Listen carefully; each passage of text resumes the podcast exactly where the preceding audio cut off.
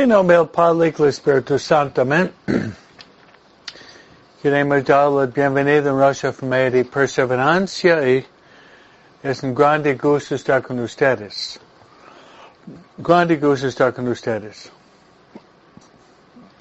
Y queremos invitar a María de venir con nosotros. María es la Madre de Dios. María es la Madre de la Iglesia. María es la Madre de cada uno de nosotros.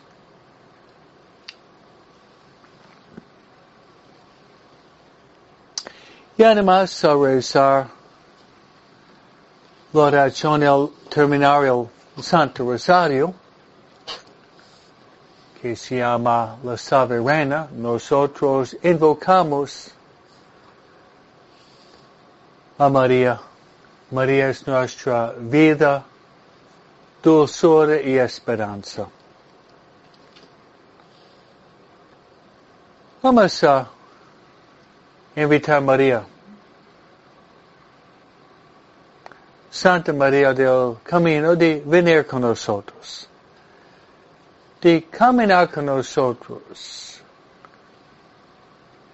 de rezar por nosotros, de llevarnos a Jesús, quien es el camino, la vida y la verdad. Santa María del Camino. Rezamos. Dios te salve María, llena eres de gracias, y el Señor es contigo. Bendita tú eres entre todas las mujeres, y bendito es el fruto de tu vientre Jesús. Santa María, Madre de Dios, ruega por nosotros pecadores, ahora, en la hora de nuestra muerte. Amén. Muy bien, hermanos, queremos invitar a estar con nosotros.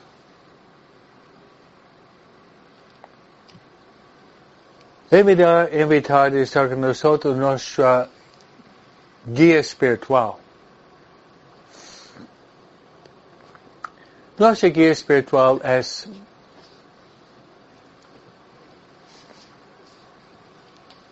el Espíritu Santo.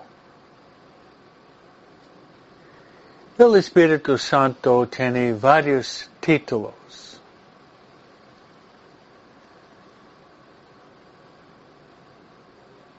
Espíritu Santo es el Paráclito. Espíritu Santo es el don de los dones.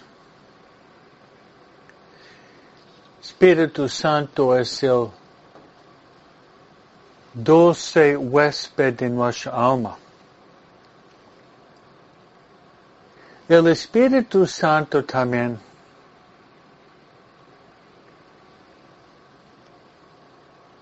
es nuestro consolador. Espíritu Santo también es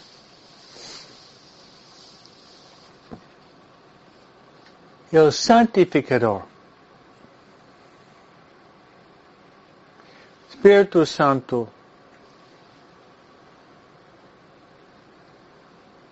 también, hermanos, es nuestro maestro interior.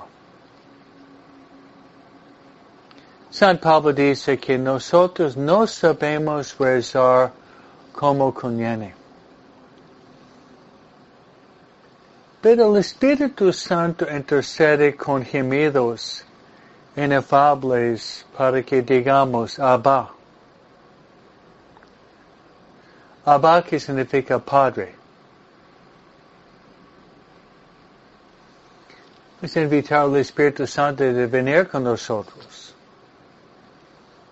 de darnos inspiración y ánimo. Rezar la oración clásica al Espíritu Santo. Ven, Espíritu Santo, llena los corazones tus fieles, llena ellos el fuego de tu amor, envía tu Espíritu y serán creados, y renovarás la faz de la tierra. Oremos. Oh Dios, que has iluminado los corazones tus fieles con la luz del Espíritu Santo, danos de gustar todo lo recto, según el mismo Espíritu, y gozar siempre de sus consuelos. Por Cristo nuestro Señor. Amén.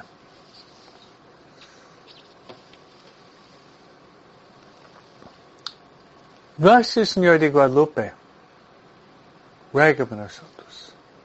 San José ruega por nosotros. San Miguel Arcángel ruega por nosotros. San Gabriel ruega por nosotros. San Rafael ruega por nosotros. Santa Inés de Loyola ruega por nosotros. Santa María Faustina Kowalska ruega por nosotros. Todos los ángeles y los santos de Dios ruegan por nosotros.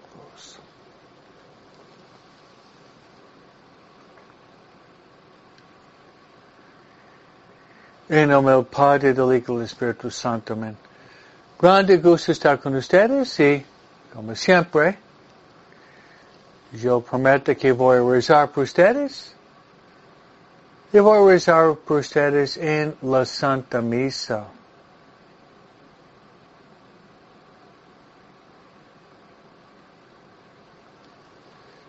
Le voy a poner sobre el altar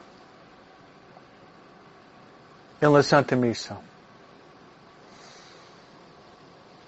Y voy a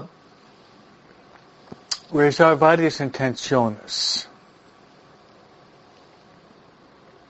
en la oración más grande que existe, es la Santa Misa. ¡Qué bendición! Y es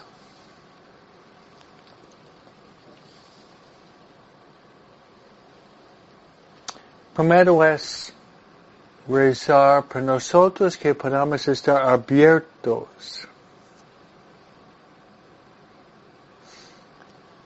al Espíritu Santo.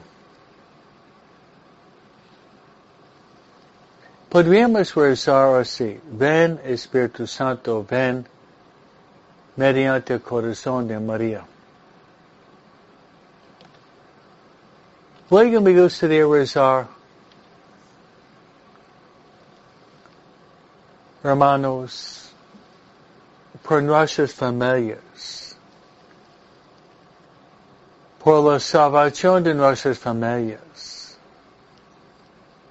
por la santificación de nuestras familias, por la salvación de nuestras familias. Como dice Jesús, ¿qué le sirve al hombre ganar todo el mundo si pierde su alma?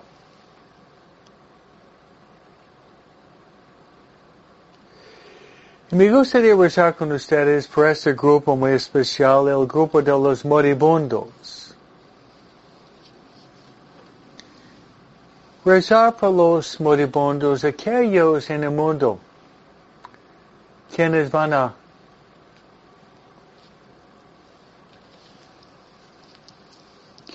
a morir.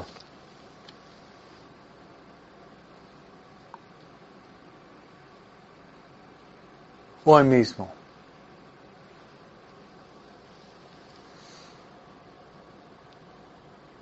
para que puedan morir en la gracia de Dios. Rezar también por la paz del mundo. Yo le voy a pedir otra intención que durante los años he trabajado por Radio Guadalupe, St. Joseph's Radio, y durante también trabajando por El Sembrador. El año pasado he trabajado con Tardes de Fe, Actualidad y Fe con Andrés González, y además Mujeres de Encuentro.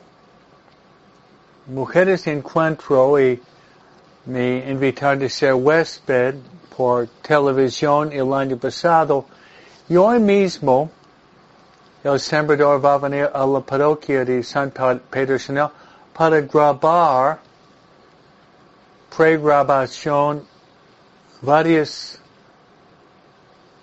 pláticas de Padre Escobita que va a salir por El Sembrador, y el nombre del programa es Mujeres de Encuentro. Es un programa de, especialmente por mujeres, tratan de encontrarse con Cristo. Por eso les pido a ustedes de rezar. Y mi tema va a ser hablar sobre Santa Inés de Loyola. Voy a tratar de desarrollar el tema del principio y fundamento, que es tan importante. Por eso agradecería mucho sus oraciones para que salga bien y que podamos llegar a mucha gente aquí, México, América Latina, por medio de la televisión. Y de la televisión significa también del Internet. Gracias a Dios.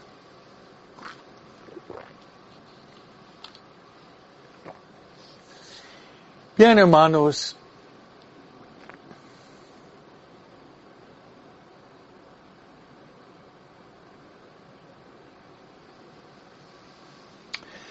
estoy tratando también de darles una pequeña reflexión catequética,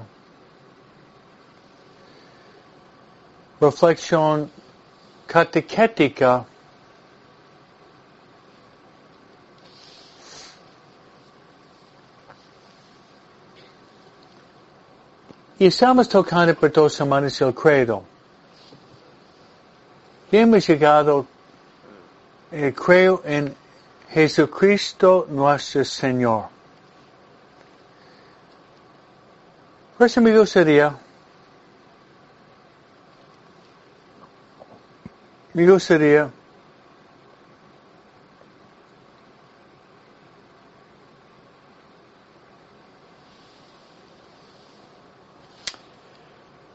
hablar un poco sobre Jesús.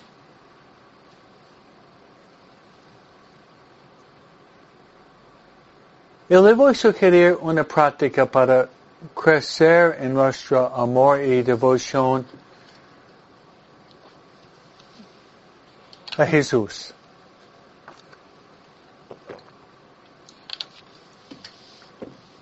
Y es de meditar, hermanos, sobre lo que se llama títulos cristológicos, o títulos que podemos dar para Jesús.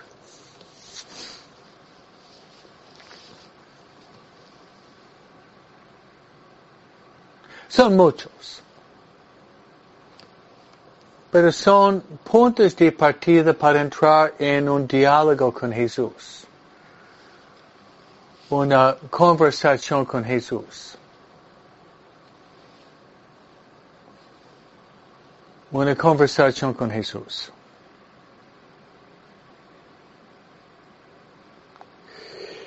Y yo voy a sugerir uno hoy. De fin de cuentas, hermanos, uno de los fines de nuestra familia de perseverancia es de perseverar en nuestra conocimiento, amor por Jesús, perseverar hasta el fin y llegar al cielo. Y ojalá ayudar a nuestras familias a alcanzar nuestra salvación. Como dice Jesús, que le sirve al hombre ganar todo el mundo si pierde su alma.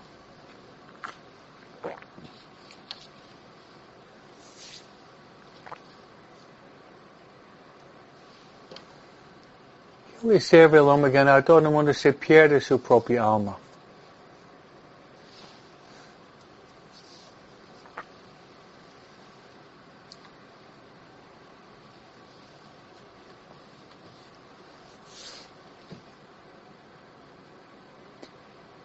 Entonces, el título que yo le doy es Jesús. En el Evangelio de San Juan se introduce varias veces diciendo, yo soy. Yo soy el camino, la vida, la verdad. Yo soy la resurrección de la vida. Yo soy la luz del mundo. Yo soy el camino, la vida, la verdad. Pero uno muy importante, Jesús dice, yo soy el buen pastor. Pero yo les invito a meditar sobre Jesús, quien dijo, yo soy el buen pastor. Eso podemos encontrar en el Evangelio, de San Juan,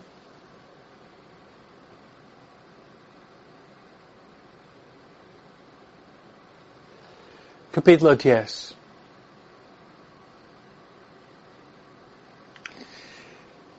Jesús dice, yo soy el buen pastor. Yo conozco mis ovejas y mis ovejas conocen a mí. No soy como el mercenario o asalariado que trabaja por pago. Al ver el lobo escapa. Yo soy el buen pastor. Conozco mis ovejas conocen a mí. Y yo doy mi vida por mis ovejas. Y en paralelo de este pasaje bíblico, en el Salmo más famoso en la Biblia, el Salmo del Buen Pastor, donde Jesús dice, donde la Biblia dice, el Señor es mi pastor. Nada me puede faltar. Me lleva por pastos frondosos. Aunque tengo que caminar por valles oscuras, no temeré, porque tú estás conmigo. Tu vara y tu bastón me protege. Tú unges mi cabeza con aceite. Mi copa rebosa. Yo creo que voy a vivir en la casa del Señor por larguísimos años. Qué salmo hermoso es el salmo del buen pastor. Es un título cristológico que quiero dejar en sus mentes y sus corazones. Hoy. El Señor es mi pastor, nada me puede faltar. Jesús, yo soy el buen pastor. Ojalá que ustedes puedan meditar sobre este título para ayudarles a crecer en su amistad, su relación con Jesús.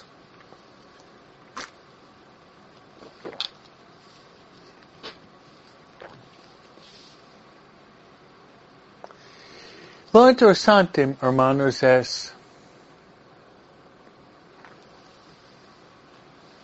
Jesús es el buen pastor y nosotros somos sus ovejas.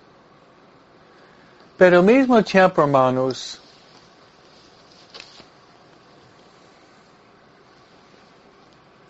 nosotros debemos ser un buen pastor también.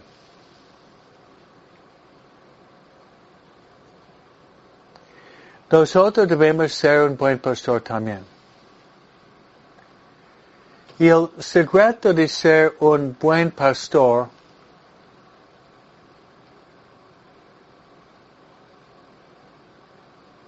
por nuestro rebaño, por nuestras ovejas, es que nosotros primero,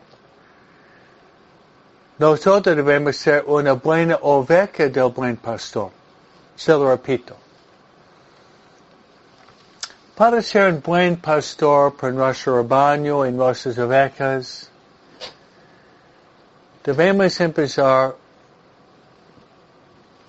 en tratar de ser una buena oveja del buen pastor para ser buen pastor por nuestras ovejas. Amén. Esa sería mi reflexión catequética hoy, siguiendo con el credo. Creo en Jesucristo, nuestro Señor.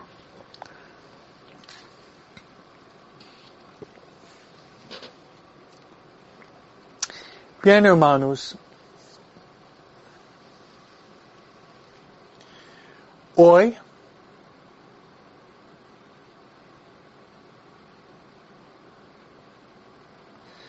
me gustaría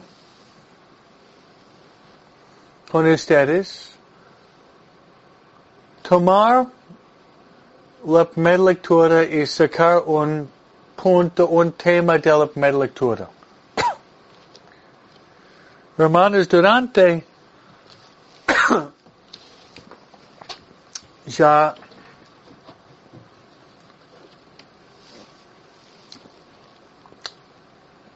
dos semanas y más estamos leyendo el libro de Samuel,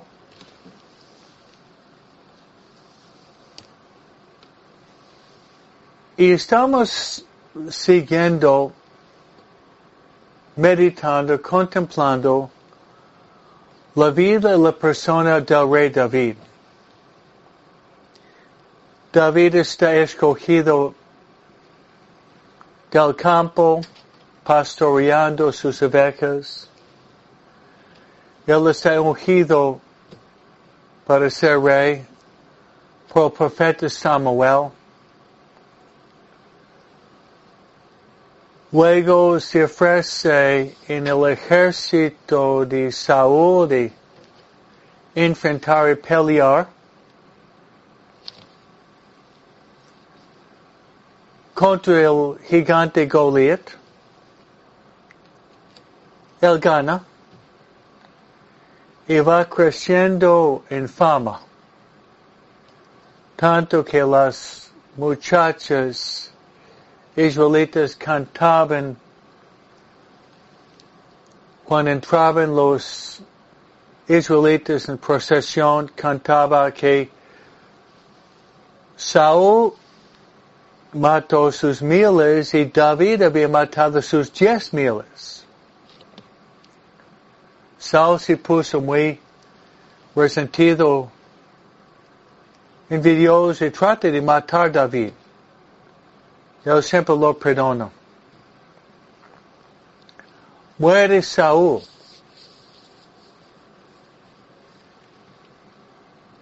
Y luego los israelitas escogen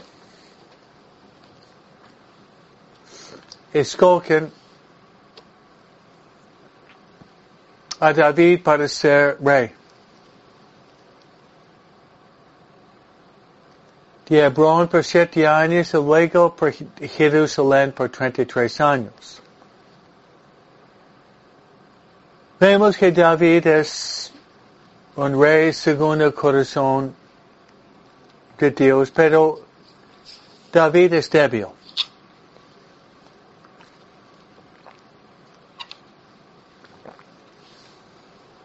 David es débil, es muy débil.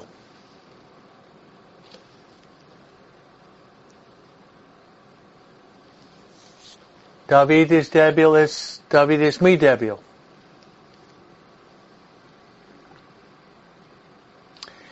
y descuidando su deber de ser el jefe del ejército, se queda en el palacio, se deja llevar por la flojera, duerme la larga siesta, se levanta a pasear por la terraza, se fija con una mujer muy hermosa bañándose, se deja dominar por la lujuria, cae en adulterio, termina embarazando a la mujer, luego termina matando a su esposo, entrando en negación. El profeta Nathan le despierta la conciencia y David admite su pecado y pide perdón, dándonos el famosísimo Salmo 51, donde dice, Señor, yo pequé. Mi pecado siempre está frente a mis ojos. Oh Señor, un corazón humillado y contrito no desprecias. Señor, manda tu espíritu y serán creados y renovarás la faz de la tierra. Devuélveme la alegría para vivir. Es uno de los salmos de arrepentimiento mejor en toda la Biblia.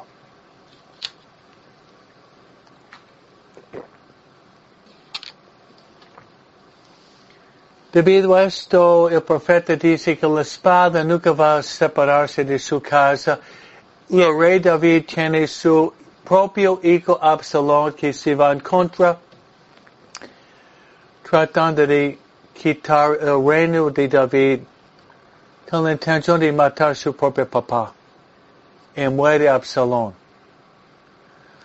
David sigue con sus faltas, pidiendo de hacer un censo para ver cuántas personas estaban bajo su reino, dejándose llevar por vanidad y orgullo. Todo esto la iglesia está presentándonos en 2 semanas. Le nace David un hijo llamado Salomón. En la primera lectura de hoy,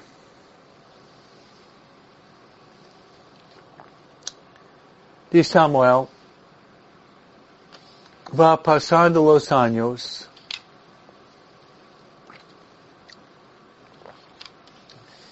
Y llegamos al capítulo donde David está a punto para morir.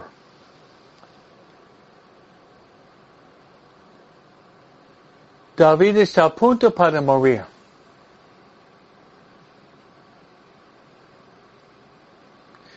¿Y qué hace?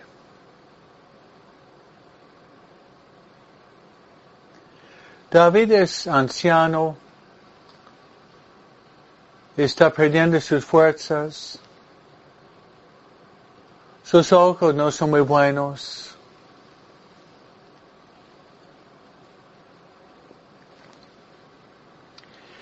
Quiere darle a su hijo Salomón sus últimos consejos.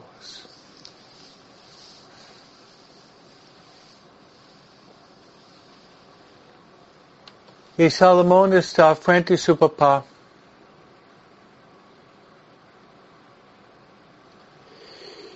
El rey David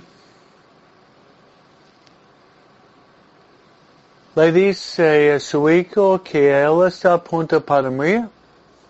Y dice Salomón de ser fuerte, de ser un hombre.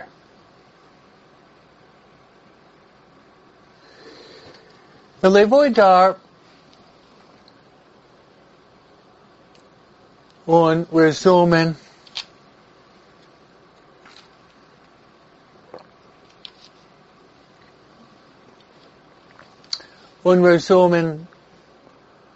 corto del mensaje que David da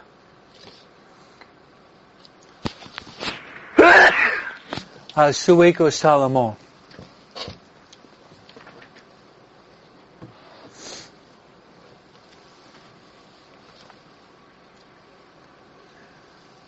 Y el último mensaje que da su hijo Salomón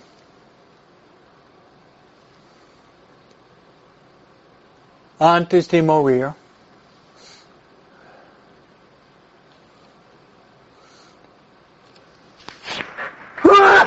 perdón, es básicamente de estar muy cerca de Dios. Está muy cerca de Dios. En fin, de obedecer todas las leyes, órdenes.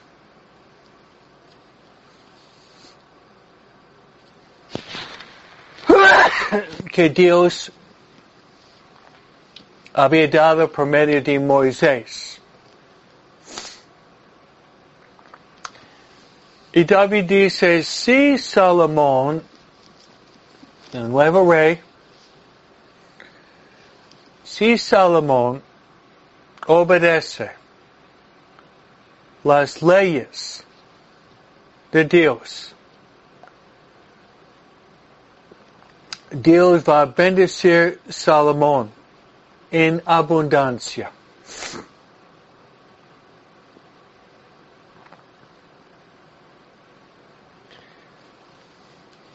Este me gusta. El rey David no es un hombre perfecto. El rey David falló.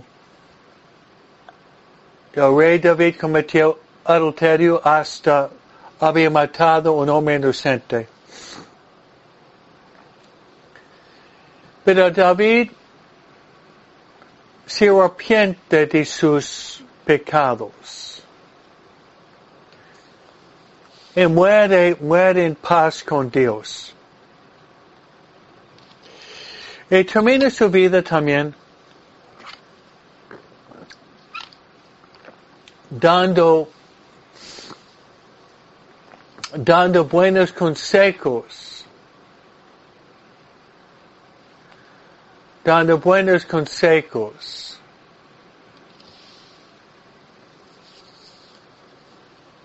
A su hijo. Qué hermoso sería para ustedes, que ustedes son papás, de dejar en herencia, no, de dar en herencia buenos consejos a sus hijos. Normalmente en este país, al morir uno piensa más que nada en la herencia económica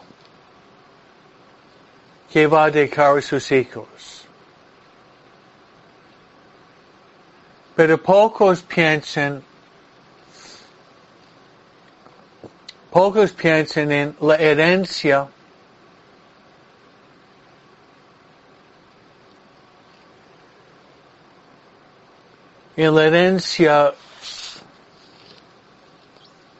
espiritual que debería dejar a sus hijos.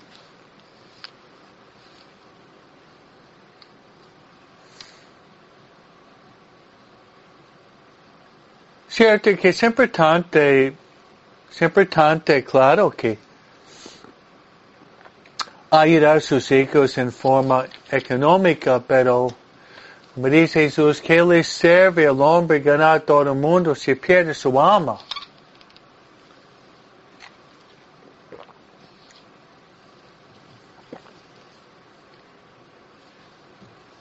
Tal vez ustedes podrían leer la carta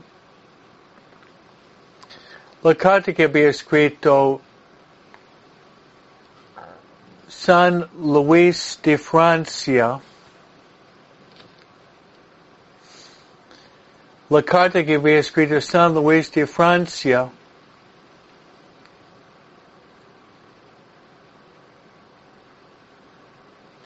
a su hijo. Pensaban también, antes de hablar de esta carta de San Luis de Francia, y al mismo tiempo darles ustedes consejos espirituales a sus hijos. Le voy a decir algo muy común, pero triste, feo, que pasa muchas veces. Es lo siguiente. Podría crear una situación imaginaria, pero es real, ¿ok? Sus papás tienen 5 hijos.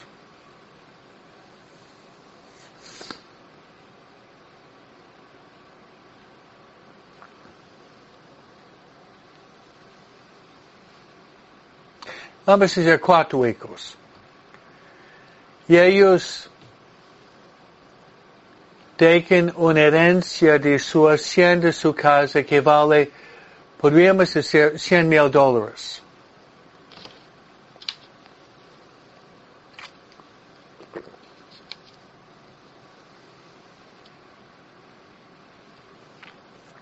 $100,000.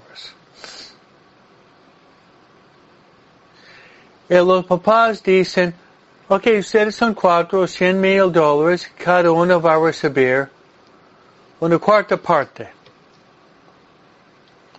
Un poco de matemática. Si son $100,000, significa que hay 4 hijos, 25, 25, 25, 25, sería $100,000. Es justo.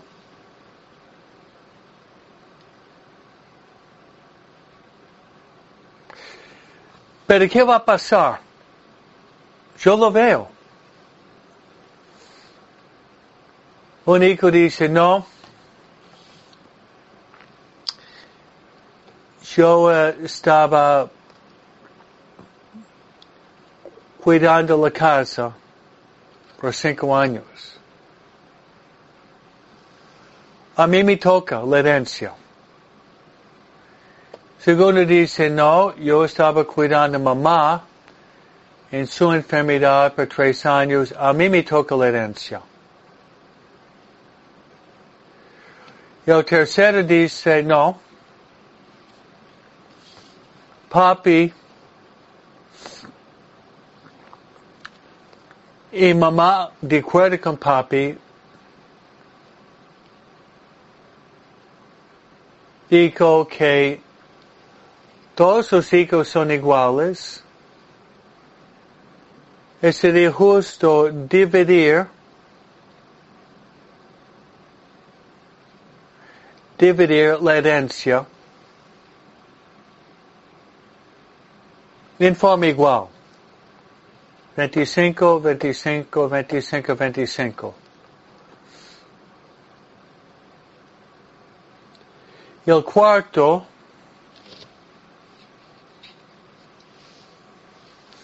está escuchando la pelea. Entonces, una pelea fuerte. Los papás ya murieron. Ya entran en la pelea.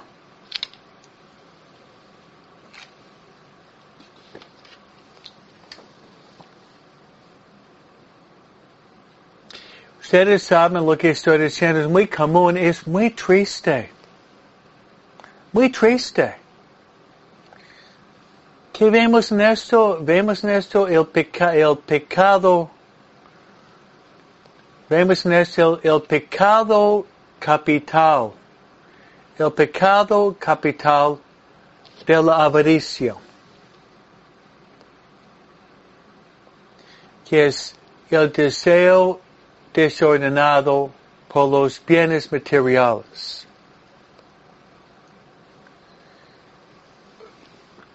El deseo desordenado por bienes materiales.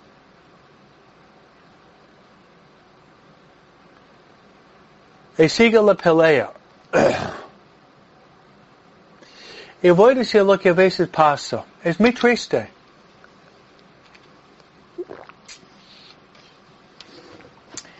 La pelea es tan fuerte que no hay una manera para solucionar el problema.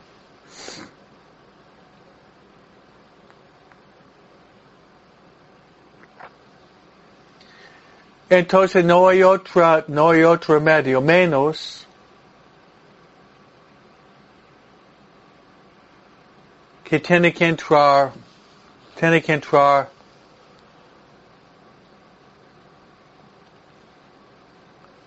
partes legales. En una palabra, tiene que entrar abogados.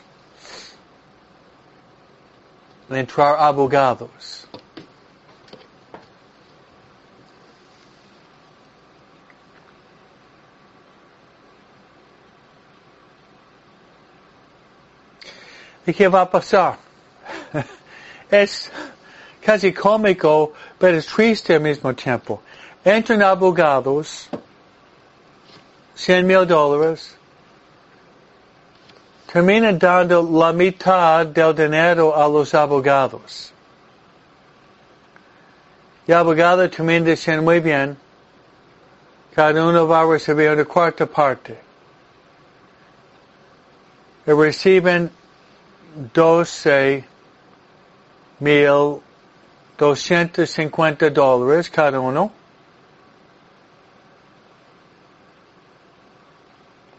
Pero los cuatro hermanos,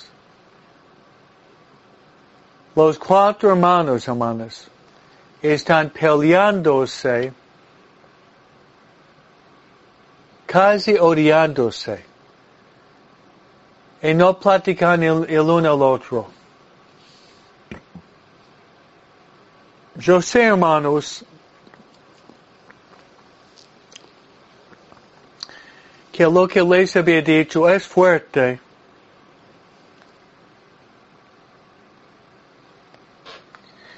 Es fuerte, hermano, pero es muy real, ¿no es cierto? Yo pienso que ustedes tal vez no habían experimentado la situación exactamente como esto, pero algo así.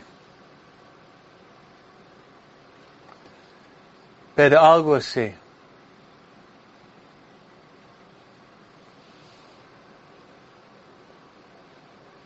¿Hay una solución?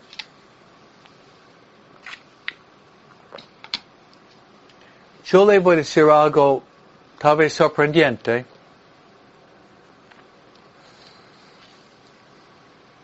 Yo no tengo realidad porque soy sacerdote y al mismo tiempo tengo voto de pobreza donde no tengo posesiones. Y Laura dice, así es, padre. Es triste, pero es la realidad. Y la Biblia dice, la codicia, el amor por el dinero está a raíz de todos los problemas. Pero es muy común.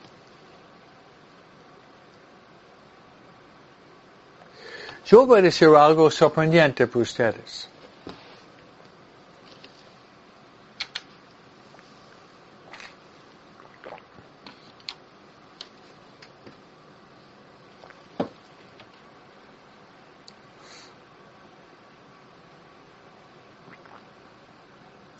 ¿Ya listos ustedes?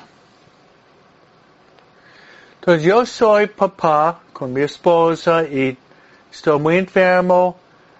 Soy un cristiano católico muy bueno, y ya están peleándose.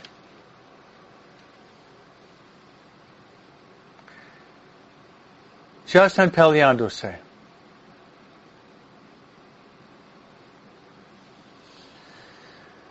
Y hay orgullo, hay malas palabras, hasta vienen insultos a mamá, papá, porque no están de acuerdo con sus posturas.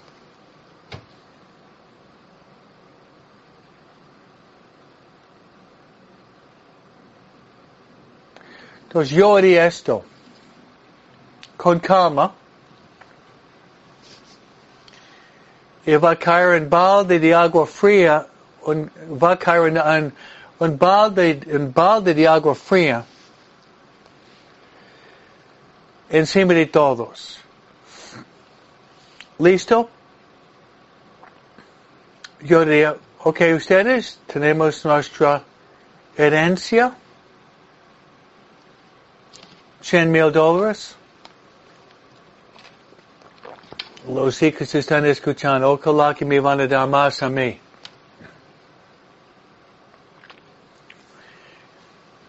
Yo, papá, no. Ustedes no van a recibir un peso, un centavo. ¡Ah! Un shock. ¡Ah! Un shock. Yo diría que ellos están en shock y yo digo, es mi dinero y digo, mi mamá no pertenece a ustedes. Es mi dinero.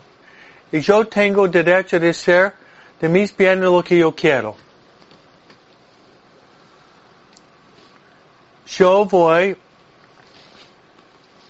ahorita a las hermanas de Madre Teresa de Calcuta.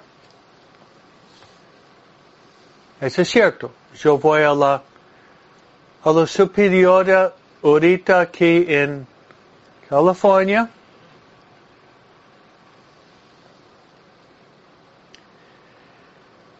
Y yo voy a decir a la hermana de Madre Teresa, Misionera de la Caridad, y ellos trabajan con los pobres. Tanto que ellos trabajan con los más pobres de los pobres. Los más pobres de los pobres es el cuarto voto. Están dedicados a ayudar a los, no solo a los pobres, pero a los más pobres de los pobres.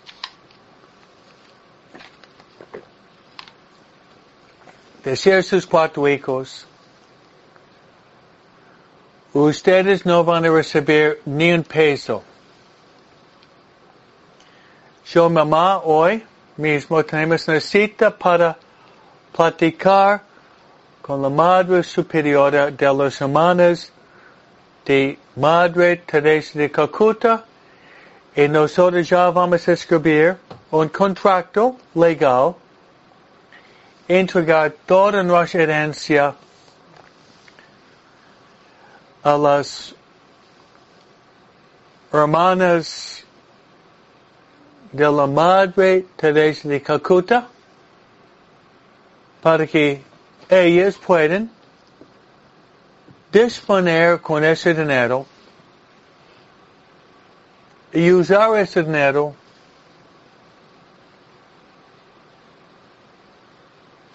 para ayudar, según su criterio, su discernimiento, ayudar a los pobres, de dar comida a los hambrientos, comprar ropa para los que no tienen ropa, dar casa y techo para los que viven en el frío, de proveer medicina y atención médica por los enfermos, de dar una sepelio por los muertos. Hijos, esta es mi decisión. Ustedes no van a recibir ni un peso.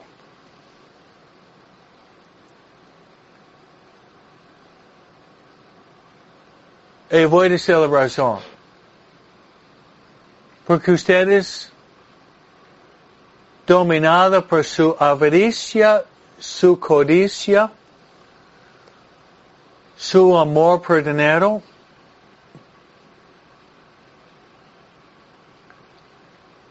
no se preocupen para nada,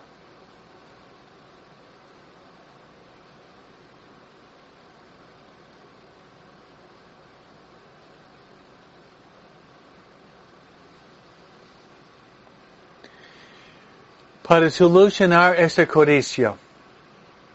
Y como dice María Alcalá, es completamente necesario hacer estos arreglos legales lo antes posible, así no hay problemas. Eso es cierto.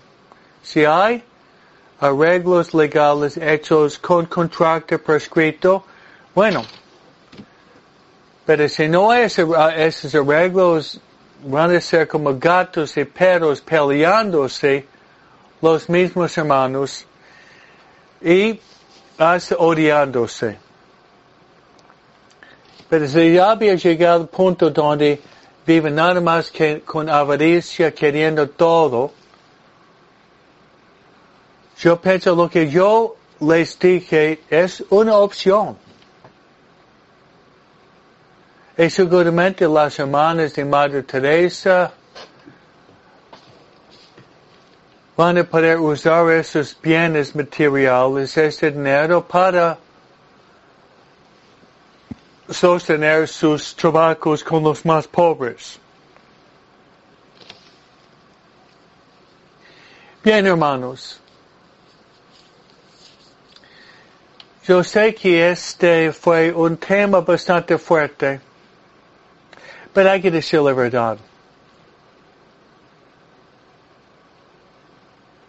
Hay que decir la verdad. Como el rey David, que meditamos su muerte hoy día, dando muy buenos consejos a su hijo Salomón, vamos a pedir que podamos dar buenos consejos a nuestros hijos, con nuestras palabras, pero también con un ejemplo de santidad de vida. Y podríamos evitar de no caer en la trampa peligrosa de la avaricia.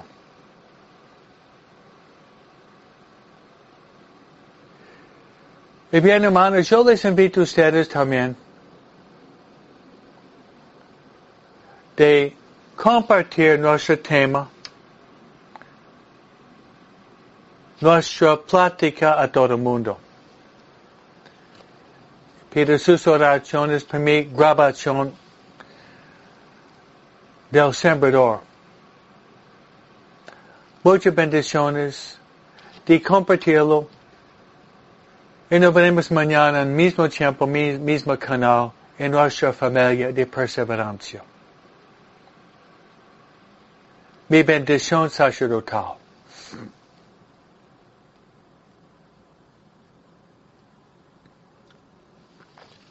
El Señor esté con vosotros. Os bendiga Dios Todopoderoso, el Padre, el Hijo, el Espíritu Santo. Amén. Bendiciones.